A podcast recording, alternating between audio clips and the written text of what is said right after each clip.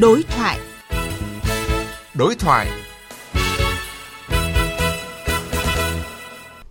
À, thưa quý vị và các bạn, nghị quyết Đại hội 13 của Đảng à, tiếp tục xác định việc xây dựng nhà nước pháp quyền xã hội chủ nghĩa Việt Nam của nhân dân, do nhân dân và vì nhân dân, do Đảng lãnh đạo là nhiệm vụ trọng tâm của đổi mới hệ thống chính trị. Trong đó có các yêu cầu nâng cao năng lực, hiệu lực, hiệu quả hoạt động của nhà nước, xác định rõ vai trò, vị trí, chức năng, quyền hạn, nhiệm vụ của các cơ quan nhà nước trong việc thực hiện các quyền lập pháp, hành pháp, tư pháp dựa trên cơ sở nguyên tắc pháp quyền, đảm bảo quyền lực nhà nước là thống nhất, có sự phân công rành mạch, phối hợp chặt chẽ và tăng cường kiểm soát quyền lực. Yêu cầu tiếp theo là xây dựng hệ thống pháp luật đầy đủ, kịp thời, đồng bộ, thống nhất, khả thi, công khai, minh bạch, ổn định với quyền và lợi ích hợp pháp chính đáng của người dân và doanh nghiệp làm trọng tâm, thúc đẩy đổi mới sáng tạo, đảm bảo yêu cầu phát triển nhanh và bền vững. À, vậy những vấn đề gì cần quan tâm trong xây dựng hệ thống pháp luật trong nhà nước pháp quyền xã hội chủ nghĩa Việt Nam theo tinh thần nghị quyết Đại hội 13 của Đảng? À, đây là nội dung được bàn luận trong chương trình đối thoại hôm nay với sự tham gia của hai vị chuyên gia. À, xin trân trọng giới thiệu hai vị khách mời. À, giáo sư tiến sĩ khoa học Phan Sơn Sơn, giảng viên cao cấp Học viện Chính trị Quốc gia Hồ Chí Minh. Xin ờ, kính chào quý vị khán giả nghe đài. Tiến sĩ Nguyễn Sĩ Dũng, à, nguyên phó chủ nhiệm Văn phòng Quốc hội. Kính chào quý vị thính giả. À, vâng, à, xin cảm ơn hai vị khách mời à, đã nhận lời tham gia chương trình hôm nay.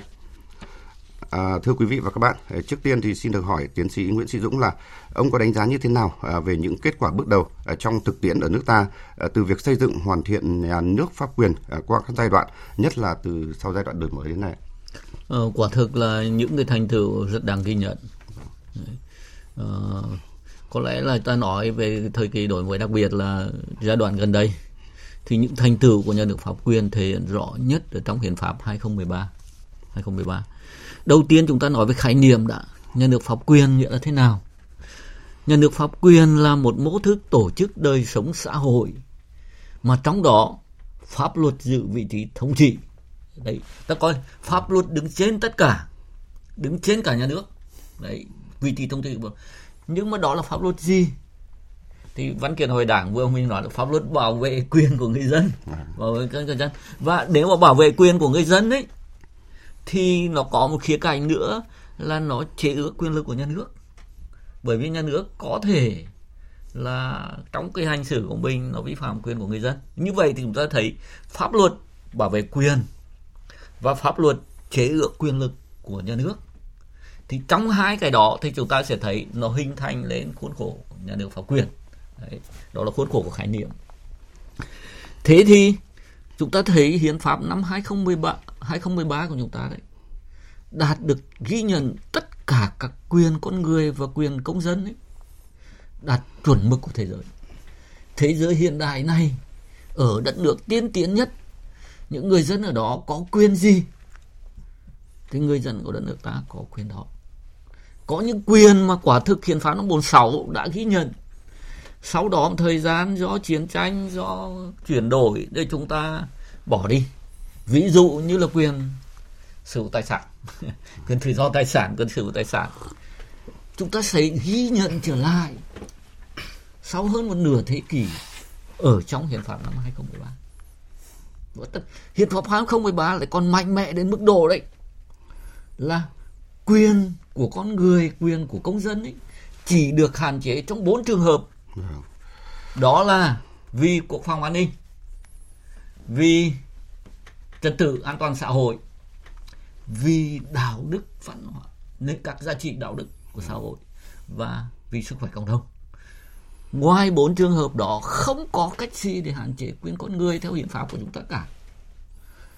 Nhưng mà trong bốn trường hợp đó cũng chỉ được hạn chế quyền con người bằng một văn bản có hiệu lực được quốc hội thông qua đó là bằng luật chứ không phải văn bản dự luật. Anh không thể dùng nghị định anh không thể dùng thông tư anh không thể dùng các cái cái văn bản của chính quyền địa phương để anh hạn chế quyền của con người và quyền công dân cả.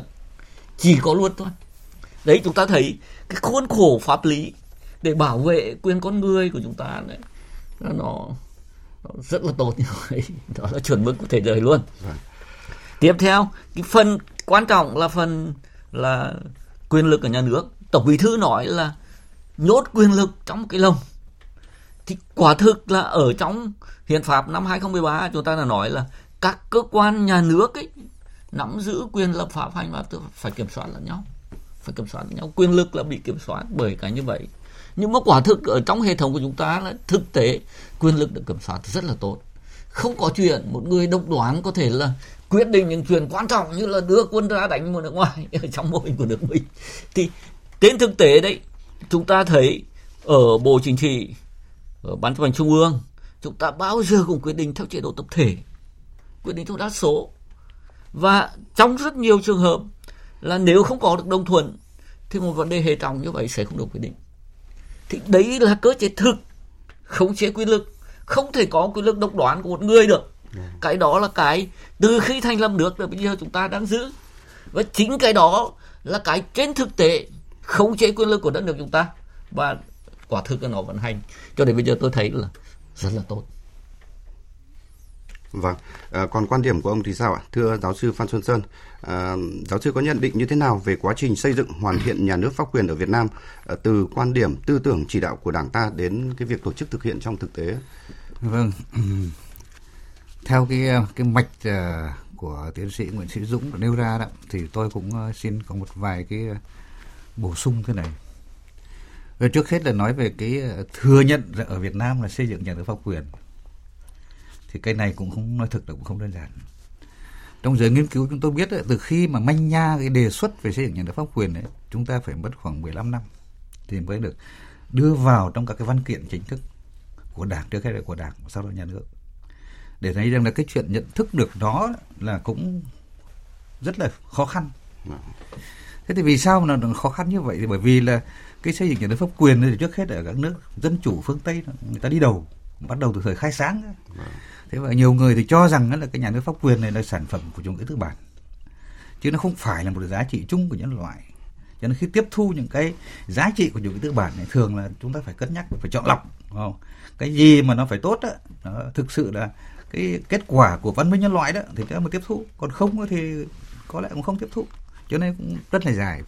Thì tôi cho là cái thắng lợi đầu tiên là chúng ta tiếp thu được cái việc xây dựng nhà nước pháp quyền là một giá trị chung của nhân loại và Việt Nam mình cũng phải xây dựng nhà nước pháp quyền. Đấy là tôi cho cái lớn nhất. Thế tuy nhiên rằng là ờ, sau đó thì để xây dựng nhà nước pháp quyền thì chúng ta phải hiểu là như thế nào. Đúng không? Rồi những cái nội hàm hay là những cái nội dung của nhà nước pháp quyền là chúng ta phải được thể hiện nó cái đất nước Việt Nam này đó. Thế thì ờ, ờ, như anh Dũng có nói đó, thì tôi cũng xin ờ, bổ sung thêm một chỗ thế này này. Cái tiếng Việt của mình lại xuất phát từ từ Hán Việt đấy và nó cũng rất thống nhất với một số cái ngôn ngữ thế giới về các nhà nước pháp quyền ấy, nó giản dị thôi. Đầu tiên là thường ngữ nghĩa nó giản dị thôi.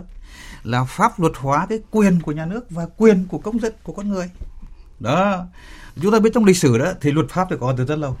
Thế nhưng mà luật pháp đó là luật pháp của cái nhà nước, cho phép nhà nước làm chứ còn không thể hiện được phần nhiều không thể hiện được cái quyền của công dân.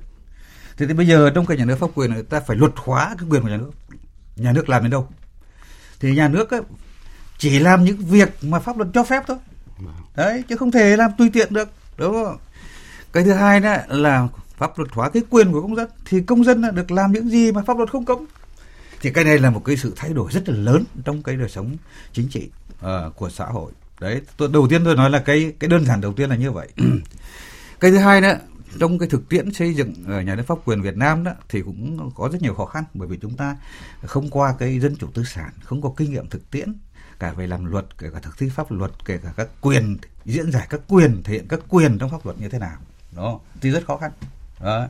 nhưng mà cho đến nay thì chúng ta thấy rằng là so với cái thời chúng ta xây dựng nhà pháp quyền đó, thì luật chúng ta cũng khá nhiều. Đủ thì chưa đủ đâu nhưng mà khá nhiều theo nghiên cứu của tôi đó thì nó cỡ khoảng độ 280 cái bộ luật và đạo luật.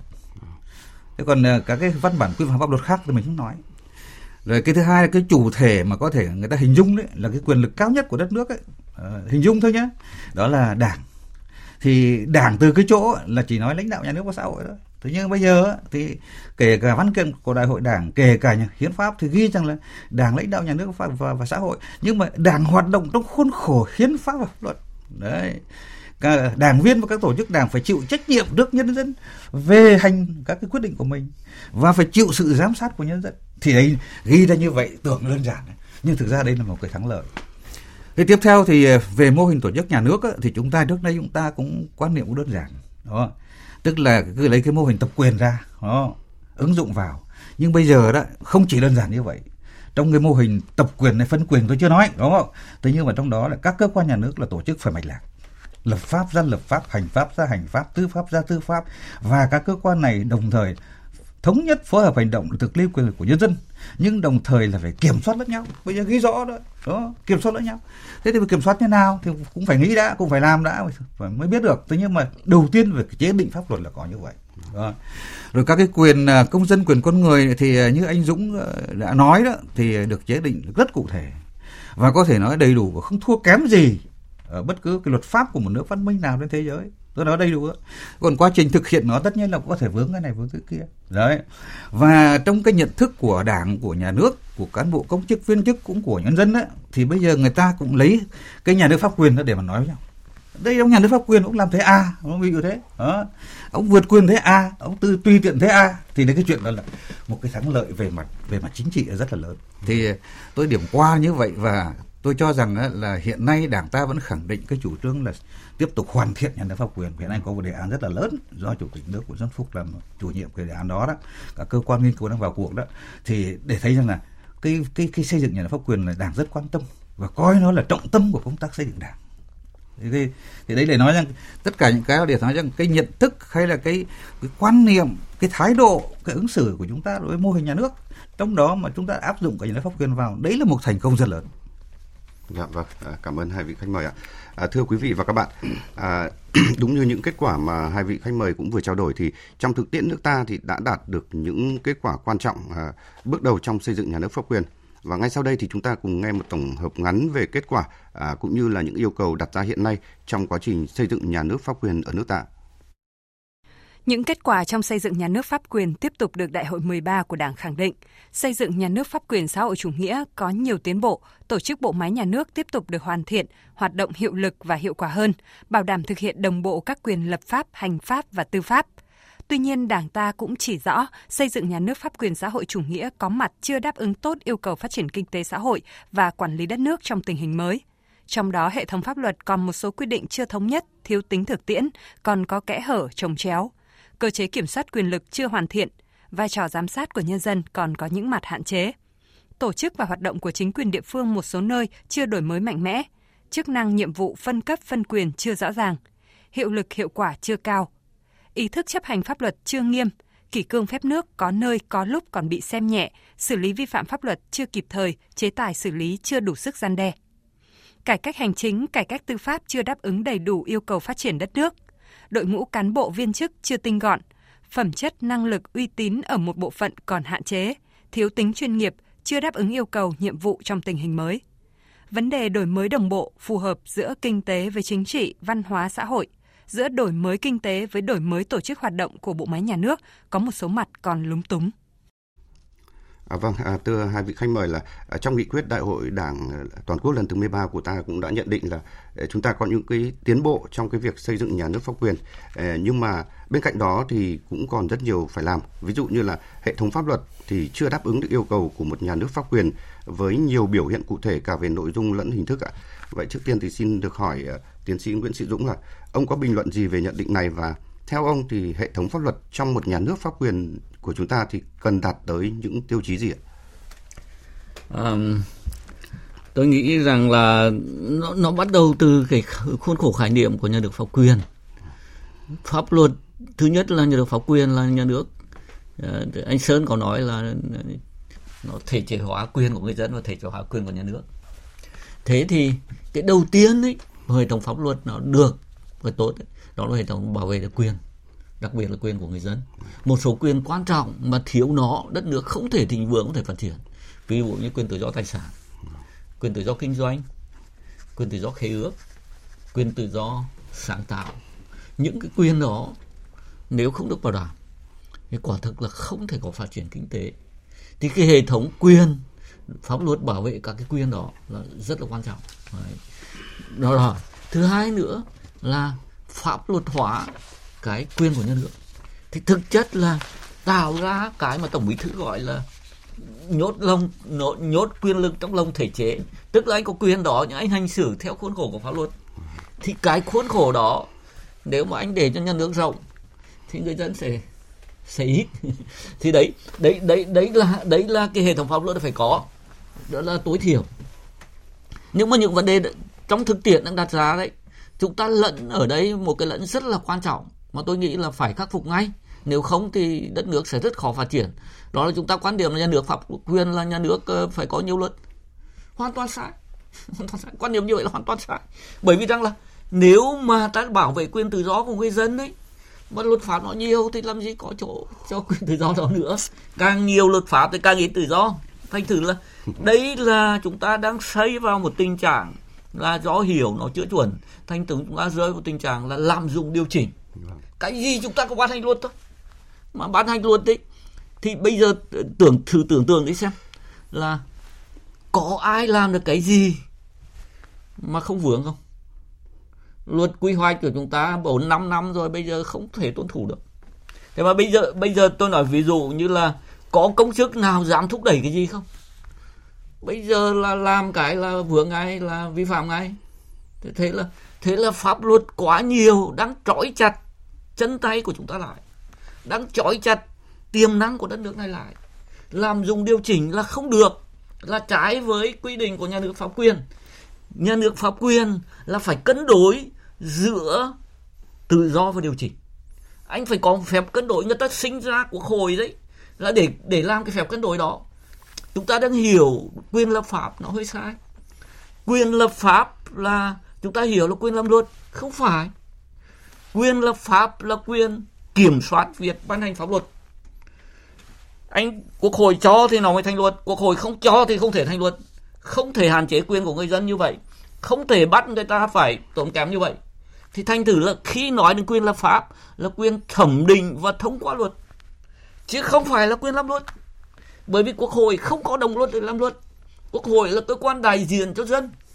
Mà đại diện cho dân thì trước hết đại diện cho các quyền của người dân đứng ra bảo vệ các quyền của người dân. Nếu các quyền đó bị hạn chế quốc hội làm sao có động lực để làm? Thành thử là chúng ta đang hiểu nó hơi ngược với thế giới. Mà cái hiểu ngược đó nó dẫn tới cái việc là lên kế hoạch chung chung điệp điệp để ban hành thật nhiều luật. Không phải như vậy. Luật cần phải ban hành bởi vì nếu mà không có pháp luật thì tự do có thể mất chính phủ có thể ở uh, vô chính phủ có thể bất ổn định. Nhưng mà làm dùng điều chỉnh đấy nó có quá nhiều luật thì nó trói chặt đất nước bây giờ chi phí tuân thủ pháp luật của chúng ta là lớn khủng khiếp luôn. Thế bây giờ có ông cựu bộ trưởng tư pháp, tôi không nói ai, nhưng mà bảo là có thể trên 30% GDP của đất nước là rơi vào việc tuân thủ pháp luật. Tức là chi phí tuân thủ pháp luật nó lớn khủng đến như vậy. Nếu mà chi phí tuân thủ pháp luật lớn khủng như vậy thì đất nước làm sao mà giàu có được? Thành thử là cân đối giữa tự do và điều chỉnh là phép cân đối quan trọng nhất của hệ thống pháp luật ở trong nhà nước pháp quyền. Thành thử là bây giờ chúng ta phải hiểu trở lại là quyền lập pháp nghĩa là gì và như vậy, với tinh thần như vậy thì chúng ta sẽ có được một hệ thống pháp luật nó đúng, cân đối được là không để tự do quá trớn tự do vô chính phủ mà gây bất ổn định nhưng mà không trói chặt hành vi của tất cả mọi chủ thể trong hệ thống của chúng ta và không làm cho cuộc sống này những cơ hội là nó bị trói chặt hết. Thế thành thử là đây là một nhận thức nó rất quan trọng về pháp luật ở trong hệ thống nhà nước pháp quyền. Dạ, cũng là một trong những cái tiêu chí để xây dựng và hoàn thiện nhà nước pháp quyền xã hội chủ nghĩa. Vậy thì à, thưa giáo sư Phan Xuân Sơn ạ, à, theo ông thì hệ thống pháp luật trong một nhà nước pháp quyền thì à, tiếp theo cái phân tích của tiến sĩ Nguyễn Sĩ Dũng thì theo ông thì cần phải đặt những cái tiêu chí gì? Cái pháp luật trong nhà nước pháp quyền ấy thì nó phải phục vụ cho được cái cái mô hình của nhà nước pháp quyền tức là pháp luật nó phải là tối thượng nó phải uh, luật hóa được cái hoạt động các hành vi của nhà nước. Mà như lúc đầu tôi nói thứ hai là nó phản ánh được cái quyền quyền con người quyền công dân quyền cộng đồng dân tộc rồi phản ánh được cái lợi ích và ý chí của họ. Đấy mà nó được diễn đạt giữa các điều luật. Đấy là cái thứ nhất là như vậy. Tức là pháp luật trong nhà nước pháp quyền mang tính dân chủ của nhân dân. Chứ không pháp luật nói chung. Pháp luật nói chung thì từ khi có nhà nước bây giờ là có pháp luật cả. Nhưng pháp luật mà có nó mang tính dân chủ của nhân dân ấy, thì chỉ có với nhà nước pháp quyền thôi. Đấy nó có cái khác nhau như vậy. Đấy là cái thứ nhất. Cái thứ hai trong nhà nước pháp quyền ấy, thì phải luật phải tốt và luật phải đủ. Ít nhiều đây tôi chưa nói tùy theo cái bối cảnh đúng không? như tiến sĩ nguyễn duy dũng thì bảo là nó ít thôi. Nhưng mà tôi thì nó không không, không ít hay nhiều gì cả. Tôi nói là phải đủ luật. Nó phải cân đối được đó. tự do điều chỉnh. Nó phải phải phải có các cái cái cái cái luật để điều chỉnh tất cả các lĩnh vực mà liên quan đến hoạt động của nhà nước và công dân. Đặc biệt là đội liên quan đến các cái quyền cơ bản. Đấy. Trước hết là các cái quyền cơ bản được chế định trong hiến pháp đầy đủ. Đấy. Cái thứ hai là nói với cái luật tốt. Cái luật tốt là cái luật là phải thực thi được ngay. Và nó sẽ là tối thượng. Đó. trong nhà nước pháp quyền nó là tối thượng. Đấy. Thế thì vì liên quan cái đó thì ta nói về Việt Nam chúng ta thì luật đã đủ chưa? Thì hiện nay nó cũng khá nhiều đấy thế nhưng những cái luật mà liên quan đến các quyền cơ bản của công dân, một số luật đấy, thì cũng đã thảo luận nhiều lần. Thế nhưng mà vẫn chưa ra được.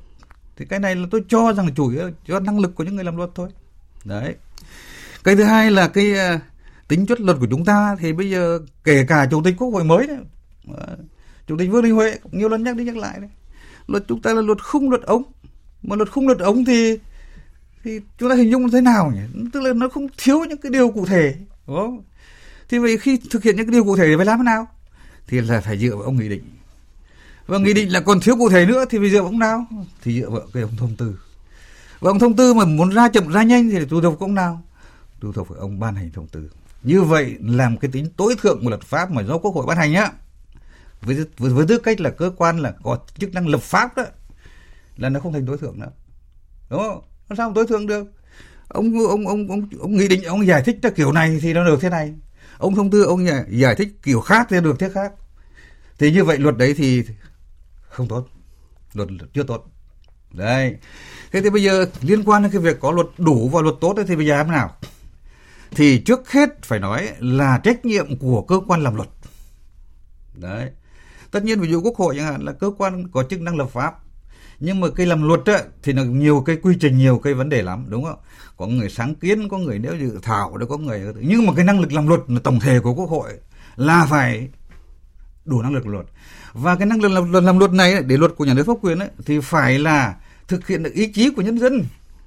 Chứ không phải luật này ý kiến là ý, ý chí của một nhóm nào đó của một người nào đó hay là một người gọi là làm trong lĩnh vực hành chính cho tiện để thực thi không phải. Mà ý chí của nhân dân ý chí nhân dân đã thành luật rồi đó thì bất kể là cái ông thực thi làm cái hành chính là ông to đi mấy cũng phải làm. Chứ không phải để tự ông nghĩ ra. Thêm luật của ta thì luật không luật ống thứ hai nữa là 90% luật ấy, là không phải do quốc hội nêu sáng kiến. Đó. Mà là từ sáng kiến từ bên chính phủ rồi các cơ quan khác. Cứ có một cái luật gì liên quan này thì cử một như vậy. À, cử một cái ông là có cái chức năng gần gần đó là làm làm làm luật đúng không thế thì bây giờ cái làm luật này thì đây, cuối cùng luật là luật là gì? Luật là để tiện cho cái người thực thi thôi chứ không phải luật là ý chí của nhân dân. Luật ý chí dân là quốc hội phải tổng hợp từ ý chí dân và biến nó thành luật và áp đặt lên cơ quan. Hành chính phải làm. Chứ không phải là cái thủ tục 30 thủ tục thì ông biên cái ông ông nêu 30 thủ tục ông cho luật. Thực ra chỉ cần khoảng 10 thủ tục thôi. Đó ý chí của nhân dân là chỉ cần 10 thủ tục thôi. Cho nên tại sao chúng ta liên quan tôi nói là liên quan đến cả cách hành chính. Hai cái chương trình tổng thể cả cách hành chính rồi mà kết quả là chưa được như mong muốn và thủ tục hành chính nó vẫn rườm rà đúng không? Thì luật chủ yếu theo kinh nghiệm của người hành chính mà đúng không? Thì cho nên cái chỗ đó, đó thì ờ, cái sáng kiến thì có thể bên bên này bên khác.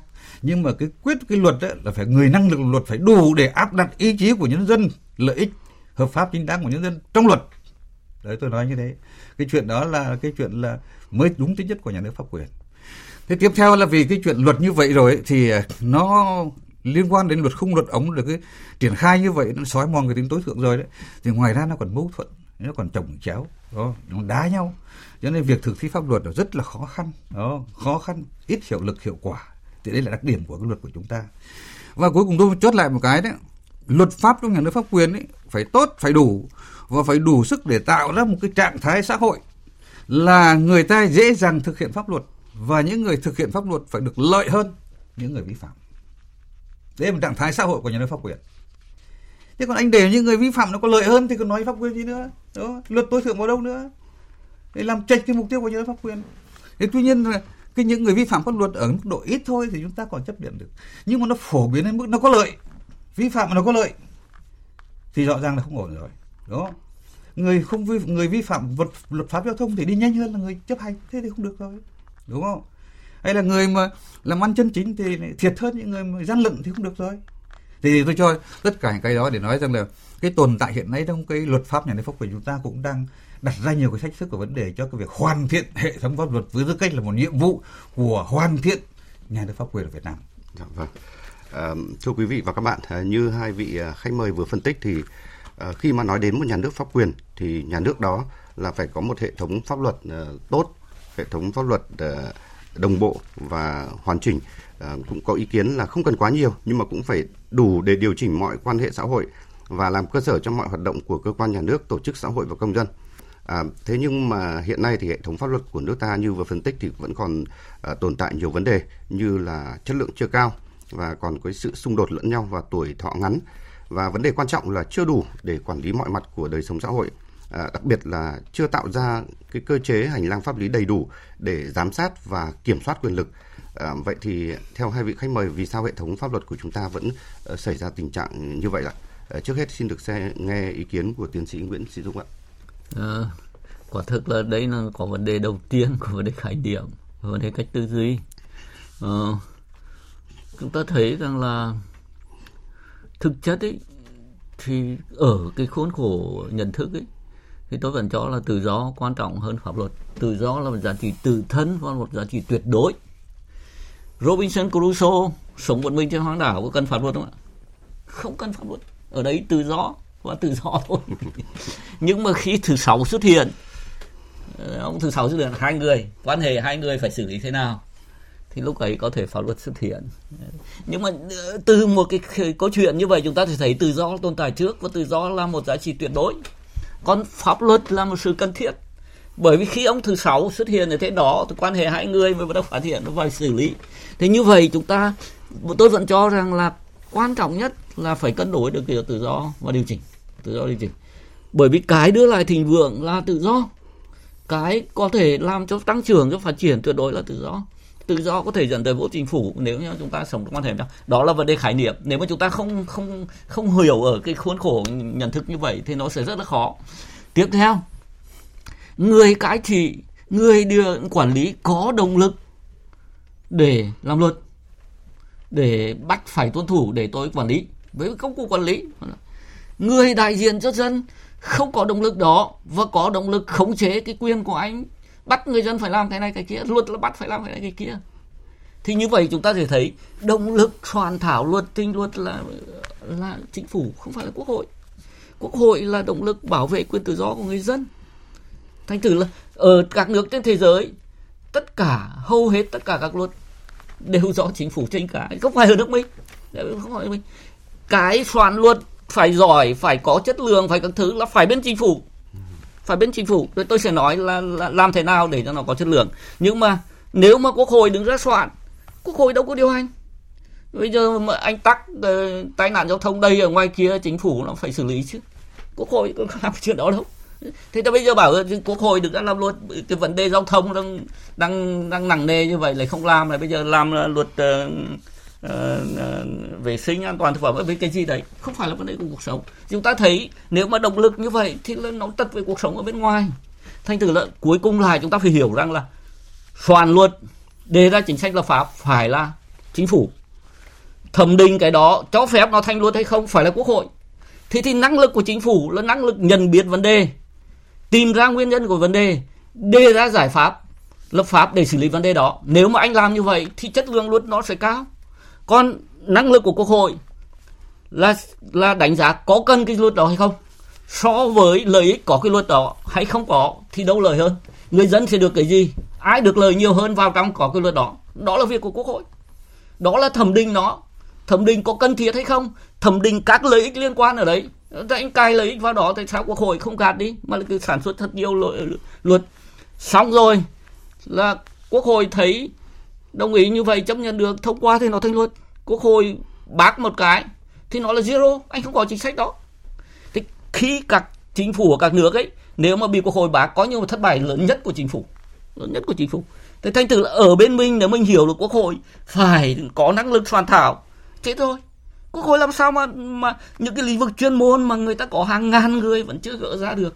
Quốc hội chỉ ba bốn người, một ủy ban 20 người, mà không phải là chuyên môn sâu vào đó mà chuyên môn sâu ở bên phía chính phủ đấy.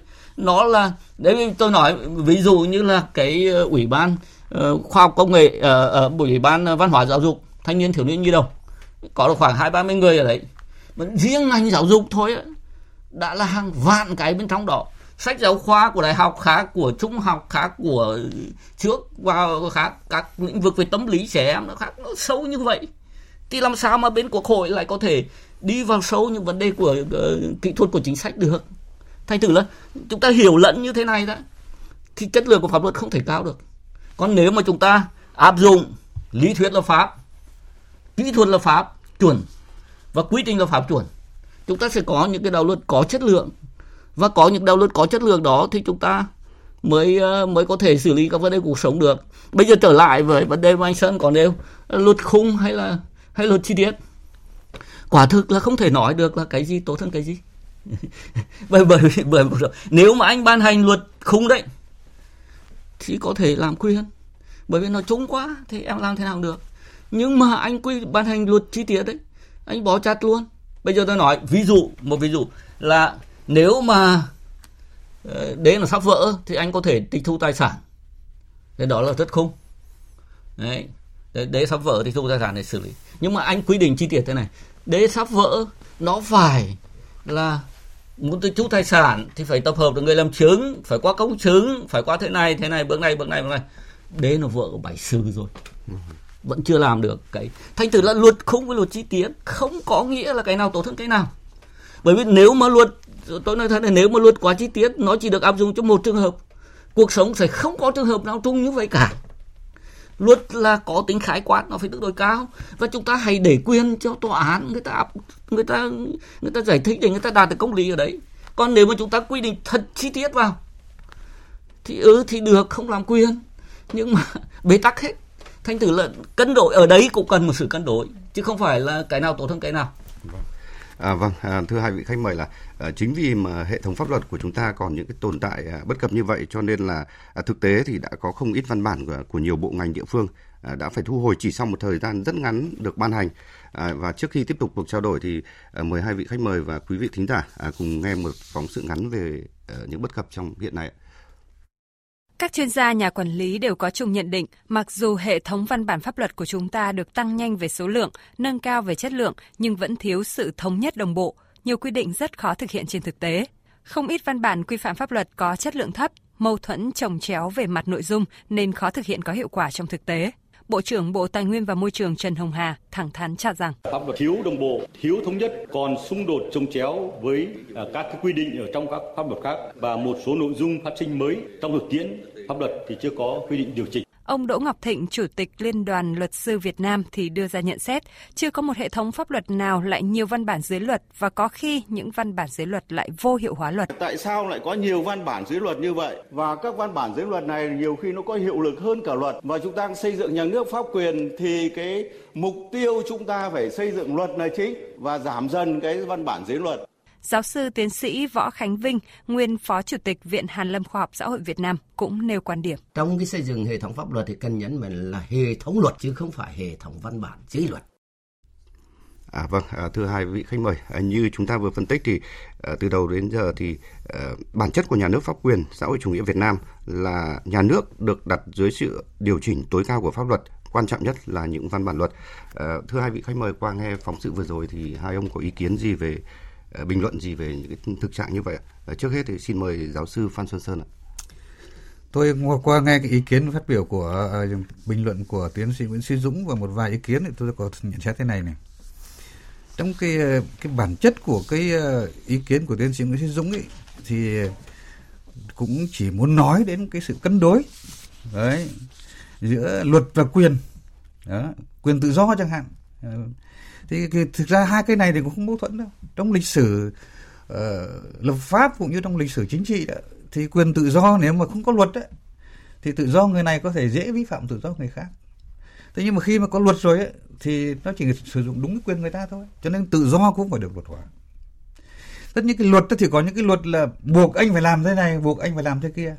Nhưng mà có những cái luật đó quy định cái giới hạn để anh không vi phạm thôi. Nó có những cái loại luật như thế đúng không? Thế cái này nó chuyên sâu về pháp lý. Rồi cái uh, việc làm luật của quốc hội ấy, thì uh, tiến sĩ dũng thì cũng muốn nhấn mạnh đến là cái quốc hội không phải là cơ quan soạn thảo luật.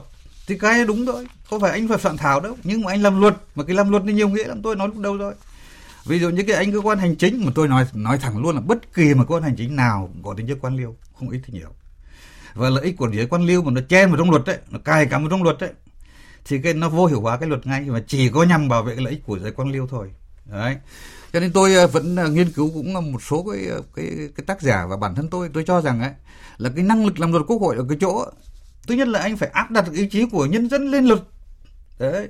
Còn cái bộ phận thực thi pháp luật là thực thi pháp luật, dù họ có được nêu sáng kiến. Đó, mà như anh Dung cũng có đề cập ấy, là anh phải kiểm soát, anh phải anh phải ra soát, anh thấy cái gì là bất hợp lý thì anh phải gạt đi thế nhưng mình thậm chí cái gạc đó thậm chí cũng nhiều khi nó cũng không được rõ lắm nữa. Đó. Thì cái bên bên kia là soạn thảo. Bên ờ, bên bên hành, bên bên hành chính soạn thảo. Hành chính thì các bộ các bộ thì các vụ các vụ các chuyên viên tôi cũng xin nói thật nói thế. Các chuyên viên đi làm luật. Thế thì cái cái cái cái năng lực làm luật nói chung ấy không phải văn bản đâu. Tôi không nói văn bản đâu. Đó. Mà vấn đề về chỗ là thể hiện được cái luật ấy, thì nó phần lớn là theo ý chí của cái, cả quân hành chính đấy, cho nên tôi nói là cái cái cái năng lực làm luật quốc hội chúng ta là phải nâng lên. Thế thì bây giờ nói cái chuyện năng lực quốc hội nâng lên là nâng lên thế nào? Quốc hội thì có, như như anh Dũng nói là thiểu số.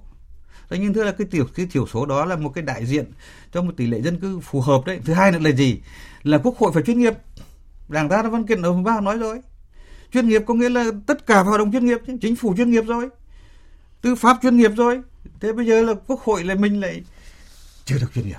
Ờ, ngay nhìn vào hình thức tổ chức thì chúng ta biết chưa được chuyên nghiệp rồi đúng không? Hiện nay có 40% lại biểu chuyên trách trong chuyên trách thì chưa chắc đã chuyên nghiệp. Đó thế còn lại là kiêm nhiệm. Rồi có ba loại đại biểu loại đại biểu thì đại biểu là thương vụ quốc hội cũng là đại biểu quốc hội có quyền khác. Có cái loại đại biểu là chuyên trách cũng có quyền khác. Còn cái đại biểu là không chuyên trách cũng không thương vụ cái đại biểu khác. Thì tất cả những cái chuyện như vậy cho thấy là ừ, quốc hội chúng ta lại họp một năm khoảng được một tháng hai tháng thì thôi. Đó thì thực ra mà nói thì cũng ít các quốc hội nó có như thế. Quốc hội là một cơ quan nó phải chuyên nghiệp.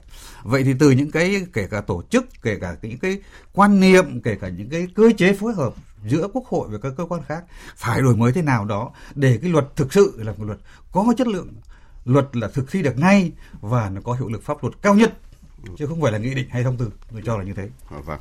À, thưa tiến sĩ nguyễn sĩ dũng à có những ý kiến thì cũng đã cho rằng thì à, trong thực tế thì là có cái tình trạng là ừ, một trong những cái hệ ừ, yếu tố để hệ thống pháp luật của chúng ta chưa đạt được hiệu quả như mong muốn đó là có tình trạng cài cắm lợi ích nhóm trong xây dựng pháp luật.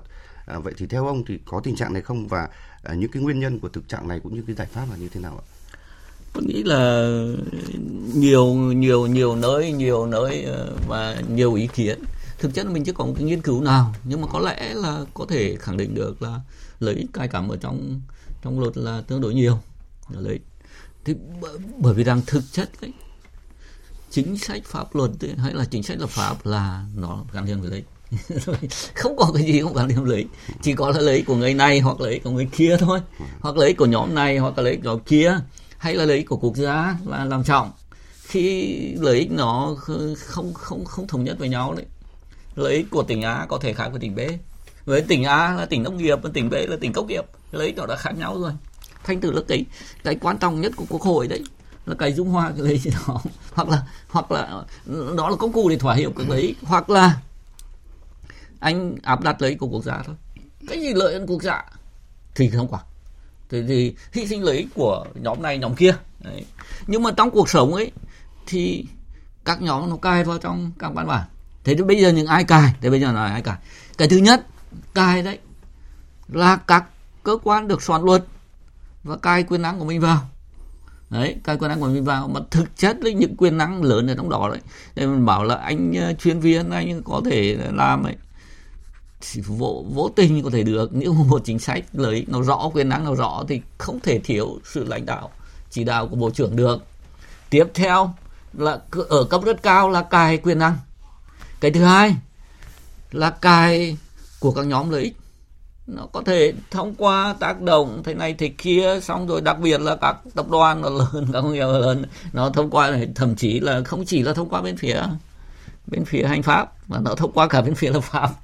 Để, để để cai cắm các lấy của mình. Thì, thì, thì đấy cái có. Thế thì bây giờ thế nào? Bây giờ nói là quốc hội đứng ra soạn để nó không cai cắm thì nó ta tiếp cận chính phủ được cái nó tiếp cận quốc hội được chứ. Vấn đề là bên kia soạn bên này kiểm tra vâng. mới là quan trọng. Quy trình đó mới là quy trình chuẩn. Thế thì quốc hội phải nâng cao năng lực. Anh sơn nói năng lực của quốc hội. Năng lực của quốc hội chính là năng lực thẩm định. Anh có cài anh có cài ích vào đấy không? Mà chỉ cái chuyện đấy anh tập trung nguồn lực anh làm mà có khi còn khó. Nữa là anh đừng ra anh vừa soạn nữa thì làm sao?